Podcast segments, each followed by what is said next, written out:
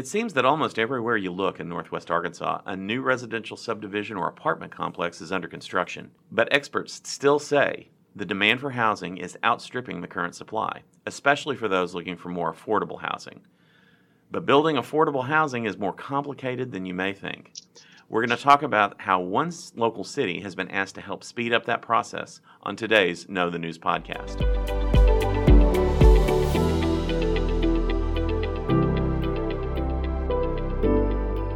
Hello, everyone. I'm Rusty Turner. I'm the host of the Know the News podcast, which is brought to you each week by the newsroom of the Northwest Arkansas Democrat Gazette. Our reporter, Doug Thompson, has a story coming out this weekend about Bentonville's approach to meeting the demand for affordable housing in the region. And he's here today to talk about that story. Hi, Doug. How do you do? Also with us today on the phone is Bill Burkhart. He's a longtime Bentonville resident and owner of Burkhart Construction Company.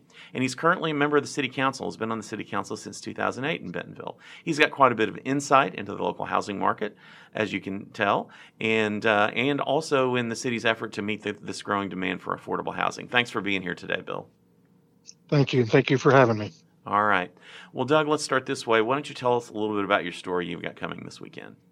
Well, anybody who's tried to buy a house or anybody who's getting flyers in his mailbox saying, hey, would you like to sell your house, knows that there's a shortage of. And when people say affordable houses, you know, people tend to think of low income and such as that. It's not necessarily so. People making a good living are getting squeezed. I mean, this housing study that Bentonville recently concluded, their working group on the housing affordability, says that people who are qualified to buy a house up to $229,000 still have trouble finding one. As a matter of fact, one of the things in the report that struck me was people who could afford a lot more of a house than in that range, that $200,000 to $300,000 range, are going ahead and snapping up the ones that become available in that range because, if a house comes out on the market in Northwest Arkansas, people jump on it. I'm reminded of the colloquialism, duck on a June bug. But anyway, it's become serious. It's become serious because when we were small towns in Northwest Arkansas, you could just build another subdivision somewhere near the city limits or something like that. Well, now the distances are getting so far, and with the lack of public transportation, commuting is getting so expensive that, it's getting a real squeeze. And groups from the Northwest Arkansas Council, that regional group of business leaders and what have you on down, have recognized this as our number one bottleneck. If we're going to keep growing, this problem's got to be solved. Now, Mr. Burke, I've talked enough. I'm going to defer much of the rest to Mr. Burkhart because I moved up here in 1998, and even back then, Mr. Burkhart was warning that this was on the horizon. So Bill, that kind of leads me to the next question. What was it about the housing market then and the trends then that made you say, hey, I think we may have a potential problem here? How did that idea develop for you? Well, it really started as a small businessman and being part of a peer group of business owners in the area. We realized that the bulk of our workforce, as of now, 51%, really has a housing need that falls below what we have available. Growing up here, everybody could find a house of any price. We were a well-diverse community. Whether you made a little or made a lot, there was a home for you. As we progressed through the 80s and 90s and we became, our growth was more and our job growth was more and we had more people moving here, we weren't able to produce, and as the type of housing, the quantity of housing that we needed. And as we've moved into the 2000s, our production abilities become less and less, and our requirements become more and more. And so that it just leads up to a perfect storm for an entire missing housing segment. Obviously, for-profit builders and developers are going to move to the highest margins, the highest profit amount. And so as you try to find reasons why they convince them to move into this lower tier, it's harder and harder to do so. And to Doug's point, you know, a lot of the people that work here, we're not talking about always the very low income. You know, 24% of these are your health dietitians or diagnostics, your business and financial operations, you know, engineering people. Tier 2, almost 13%, healthcare and law enforcement. And I try to say, you know, of all the people that we're talking about, it's really the person standing next to you. It's mm-hmm. the person working for us. It's your mom. You know, my mom looked for a place to live. It was very difficult. My kids are out of college. They can't afford the rent. So we're not talking about just one segment of the population. We're talking about a large group of everybody. Mm-hmm.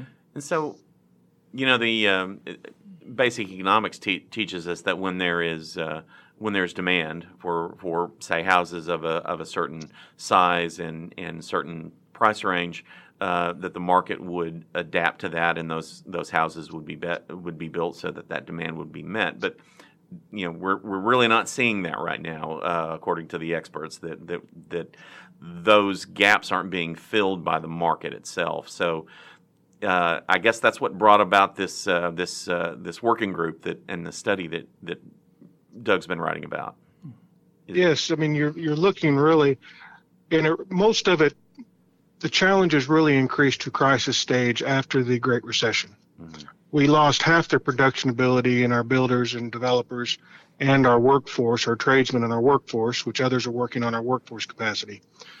But in doing so, we got the gap that was made with the lack of production, we've never backfilled since 2012. So not only have we not been able to catch up, we're not able to keep up even if we were on an annual basis because our production is not keeping up with our supply needs. So you're exactly right. It really is a basic math between supply and demand. We're not able to keep up with the demand, and therefore the supply is not available. What supply is available is going to those that really aren't challenged with trying to come up with a house payment or down payment or struggling with these prices that we have currently. So both of the inflation, the lack of production, and the supply-demand curve is just making it out of reach. We went from a little over 20% of our production was in these tiers before the Great Recession, and now we're less than 7%. So, and we're talking about 51% of the population. So you can see the inequality there in the formula just at the highest level. Right. So in your, you know, you've got two different roles to play in this situation, Bill. You're a developer, so you're building houses. You're looking for opportunities to build and sell houses and provide that gap, fill that gap in the market, but you're also a city council member, and you're looking at this from an infrastructure point of view, and also, you know, a community point of view. Where are our workers going to live? Where are the people who are populating our businesses? Where are they going to live, and how are they going to get to and from work? So, how do you address it from a public policy standpoint? How do we get more developers interested in building those affordable houses and making it affordable for them to do so and still make a profit? Well, it is a difficult hatch to swap back and forth. Obviously, the more production we have, the more supply we have, the less profit as a private person in my own business I would make. Mm-hmm. You know, the more housing out there, the less we can demand in our price. You also have to have good policy, and good policy is a community. If we're to succeed, you know, in the business forecast the other day, just to put a point on that, there's only a couple things that can stop us: the lack of housing, the lack of transportation that ties to that, and the workforce that can fill the jobs. And they're all tied together. And so as somebody that has grown up here cares deeply about this area and the growth of this area and the business community and the citizens, we have to address it. And so the only way we can address it after the year-long with all the stakeholders we've arrived at, unless you can create an avenue and encourage private sector and in some cases public-private partnerships to directly enter these markets, you're not going to have them. So we have to be a partner as the city, from the city side, and we have recommendations in the report to do so, and we can go into those if you choose, how we can encourage, because what we need to do is our actions in these encouragements is there to create a response from the development community. Because right now we don't have it, because why would they go down where profits are limited mm-hmm. when they can sell other houses or developments or keep their rents at market rates? So we had to create an action plan that encourages movement into this product and into this missing middle housing, which is kind of a catchphrase that people have used, but it's true. It's really an entire missing segment of the market right now because it's so difficult to obtain. So that's our goal right now as a policymaker, is through our recommendations that we made, is this is how we believe that we can encourage people to participate in a challenging market. Well, I'd like Mr.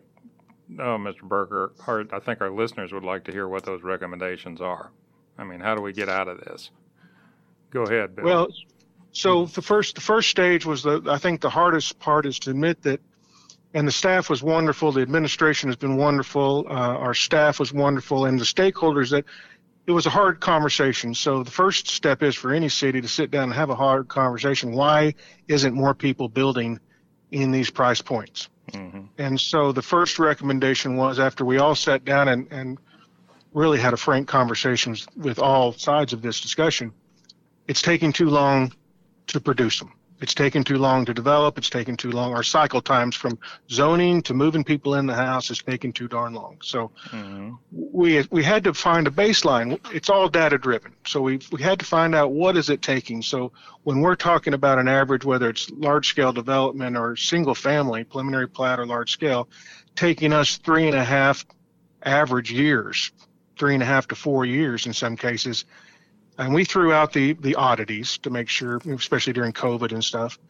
If it's taking that long, then A, it's too long for some of the government programs because you lose your funding, and B, you can't, like low income tax credits and stuff like that. Anyway, go ahead. Well, yeah, you don't, mm-hmm. in order, when you spread production out that long, yes, I may be doing 100-lot subdivision, but if it takes me 3 years, I'm only really doing 33 lots there you go. A year. Yeah. Mm-hmm. So the idea was, in order for us to really get more production with the same capacity, so if you have only this certain capacity in town to produce lots or housing, you have to reduce the time it takes to produce it, because the same people are producing tomorrow as they are today. So if you can go from 3.5 to a 2-year average, mm-hmm. then you're really talking about making a difference. So now I'm doing 50 lots a year versus 33. With the same production capacity. So our first recommendation was to go through all of the processes and determine where we're really losing those times. We isolated those, we got with staff, and now we have what we feel is a more predictable. Of course, please, as we go through these, we'll have to figure out what's working and what's not. Mm-hmm. But we were able to drop this on single family from 3.7 years to 2.5 years, and for multifamily from 3 years to 2.2, which satisfies being able to get some of this tax credit programs and fully funded and not lose the funding. And so process was the first thing. Second is, okay, how do we reach these tiers? And it's a collective thing of all many different items, but just to give you an idea, we have to have some way to increase density. Now, this is a tricky subject matter, because when people hear this, they think, wow, they're going to ask for more density over the zoning that's allowed. But let me give you an example. Multifamily R4 in Bentonville, you're allowed up to 52 units an acre. But you can't reach that through all of the criteria, specifications, easements, requirements, landscaping. You only reach about an average of 20 units an acre. When you're allowed 52, you only reach about 20 to 22 units an acre. So what we're trying to do is be realistic about what our real density is, not what's allowed, mm-hmm. and say, okay, if we can only get 20 units an acre, what is the tools, what do we need to do to maybe give you a 10% density bonus if you're going to go into this one of these tiers? And so then we have tools that the planning can use, whether it's reduced right-of-way widths or narrower easements, working through some easements instead of blanket easements, some of the setbacks, some of the land area dwelling units. Some of this gets way off in the weeds, but we still have land area dwelling unit sizes per building. and modifying the PUD process and other. So there are ways that if the administrator of the affordable ARO process has tools that have been vetted, which was our second goal, was to vet tools that staff could say we could work with, planning and the stakeholders, builders, developers, bankers, could say if we could use these tools, because every site's a little different, not saying we're going to do every tool. Like one, we might be able to morph parking, the other one we may not be able to. So we pre-established vetted tools that will allow the administrator and planner to look at this and say, okay, if you're going to enter this and you want a density bonus, which is key, so summary density bonus is one of those tools, but how do you do that? Here's the recommended tools. And so as we move through those other tools, you have elimination of barriers that we really tried to work with. So the process is one. We also are adding zonings that we don't have currently. Single family is really what I do. For instance, if I did a medium density project that allows 18 to 12 units an acre, I'm only able to get around 6. So how do we get more units, a density bonus for that? So we'll have to have additional zonings like small lot ordinances that will allow for cluster developments, stacked duplexes, stacked triplexes, things that best practices around the country has worked well. We just don't have it here. So you'll see some zoning changes, some morphing, some additional zoning categories that they're already working on to allow us to be bringing in some of that small lot ordinance to increase the density in single family, whether they're for rent or for purchase. So you have a lot of those types of tools that we're working on to try to facilitate and encouraging people to take advantage of these. You have other tools like CDBG. That is a community development block grant that the city hasn't participated in. We're now going to reestablish that commitment to CDBG, so those funds could be utilized for affordable housing as a partnership tool or infrastructure or drainage. So several tools are going to be mixed depending on which tier you're in to encourage and to make it more the ability to produce the product, whether it's for profit or for nonprofit, and encourage more people to enter those markets. Now, Bill, you mentioned this process has taken quite some time to get that this working group's been working on this for a long, long time. How long did you work on this? And you know, give us just some idea of the scope of it. Who was involved in helping you come up with these recommendations? Certainly. There has been several reports recently, whether it would be the U of A or the Walton Family Foundation with their housing task force, which I participated on. That was a 3-year process.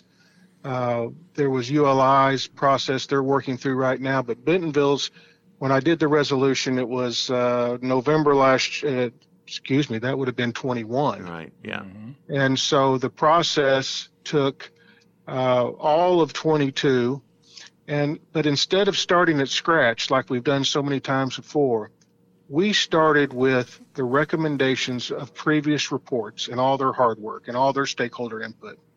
And then we looked at all the practices around the country because there's a lot of good work that's been done. So we looked at, and you can get all those downloaded from the city website under the affordable category. You can see all those downloaded reports, case studies. So then we took the best practices and we started from there. So it was ability, and then we said, okay, what of these reports, what of all this hard work and previous works and best practices could be used for Bentonville? And then we started analyzing from there forward. And, we had participants from the nonprofit, we had foundation participants, we had builders, developers, staff, administration. I think that was the key, is to have the staff and administration as part of this, because a lot of this has to be vetted through the staff and department heads and utilities. So we met often and thousands of hours. And I have to thank, Jeff Weber and the Accelerate Foundation, the analytics, their team over there continued to put out analytics and take all this data and spit it back out. There's no way we could have done all this information, put out all this data without them. And I can't thank them enough for that. But the amount of work that's gone into this is not just the year that we did this, which was thousands of hours by each participant, but all the work to date before this. And I mean, years, even before the Family Foundation report, there were several housing efforts in Bentonville, whether it's at the chamber or others before that, that we were participating on. And when I was state president of the Home Builders, we had one then. So this was the first time, though, and I have to admit, I want to reiterate this. We didn't start over. We started where everybody finished, and to try to come up with real action for what works for our town. And hopefully it's a model that people can duplicate. Now maybe take this and take it to each of their towns and say, well, no, this doesn't work, but this could. Mm-hmm. No, Fayetteville's different than us. But in general, a lot of this could work.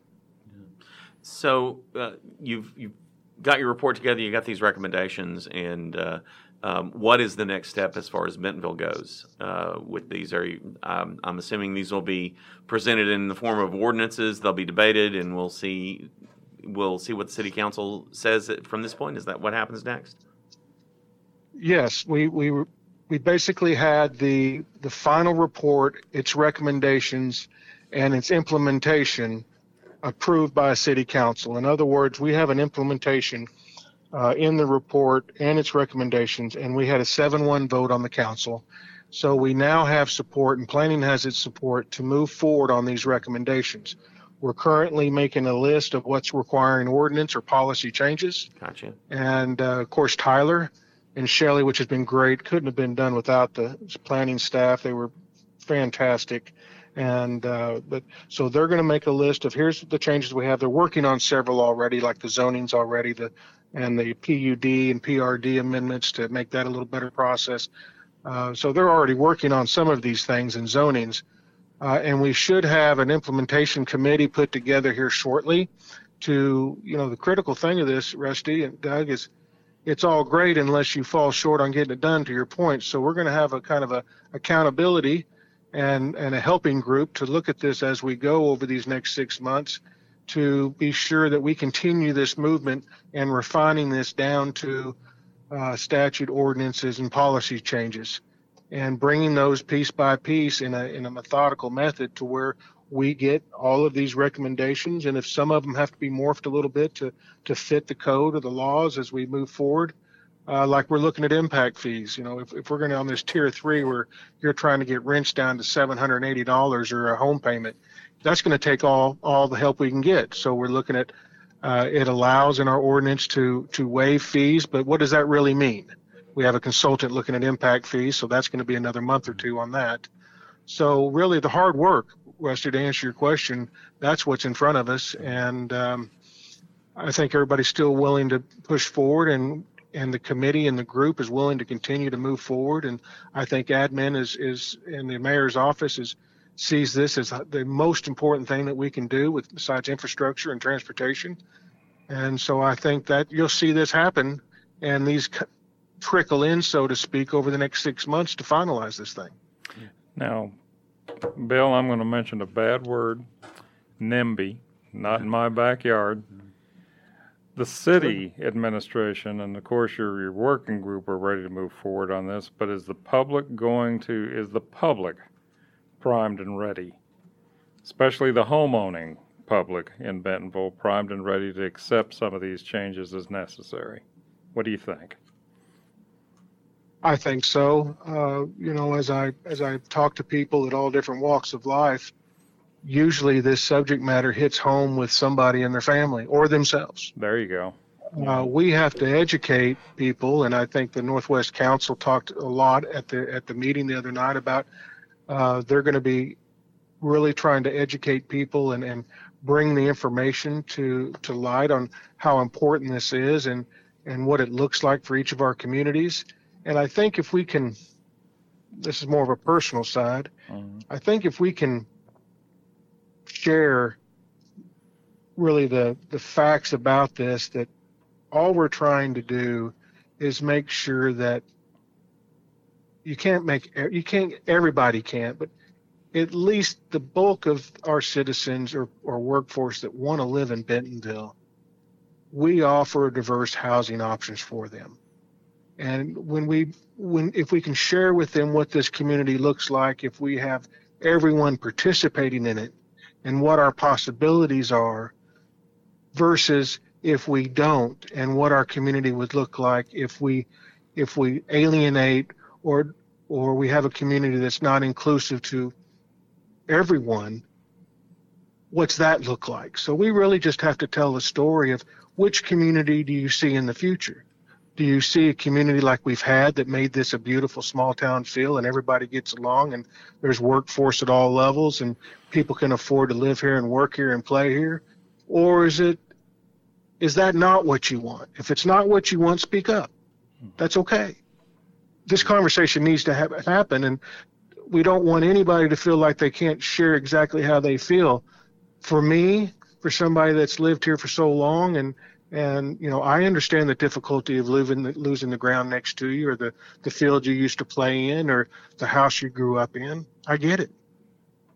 But what are my grandkids going to live in? You know, how is it going to look? Are they going to have to drive in from almost Oklahoma to work here? Or are they going to be able to live next to me or down the street, and I can just go around the corner to see my grandkids? Well, that's the conversation. And I think you're right. You know, pardon the speculation here. I have young adult children.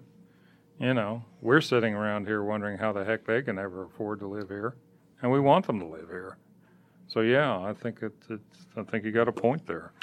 At $1,500 a month, you really can't. They can't, can they? No, they can't. Not very much. That's fresh out of college. Where are they going to live? Gentry, which is nothing wrong with Gentry or Gravette. It's a beautiful place. But then they can't afford to drive here and work for hourly wage. Well, and that's I think we've seen lots of reports from the council, from the Northwest Arkansas Council, and other organizations that, you know, the farther, as you know, as those subdivisions and affordable housing gets farther and farther from the city centers, you know, that starts to impact quality of life through cost of transportation, commute times, traffic, all those sorts of things.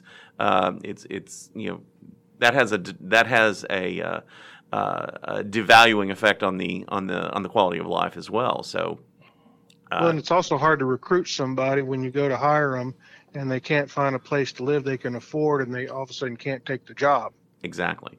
Yeah. And it happens. We had Dr. Jones from the schools give us great examples in a meeting we had not long ago that, you know, she'll have contracts with somebody to come in and be a teacher, and then all of a sudden they're having to drive so far they chose a different school. Look, I was just to be able to live here, and that's just one example of many. Mm-hmm. Talk to any businesses here, including myself.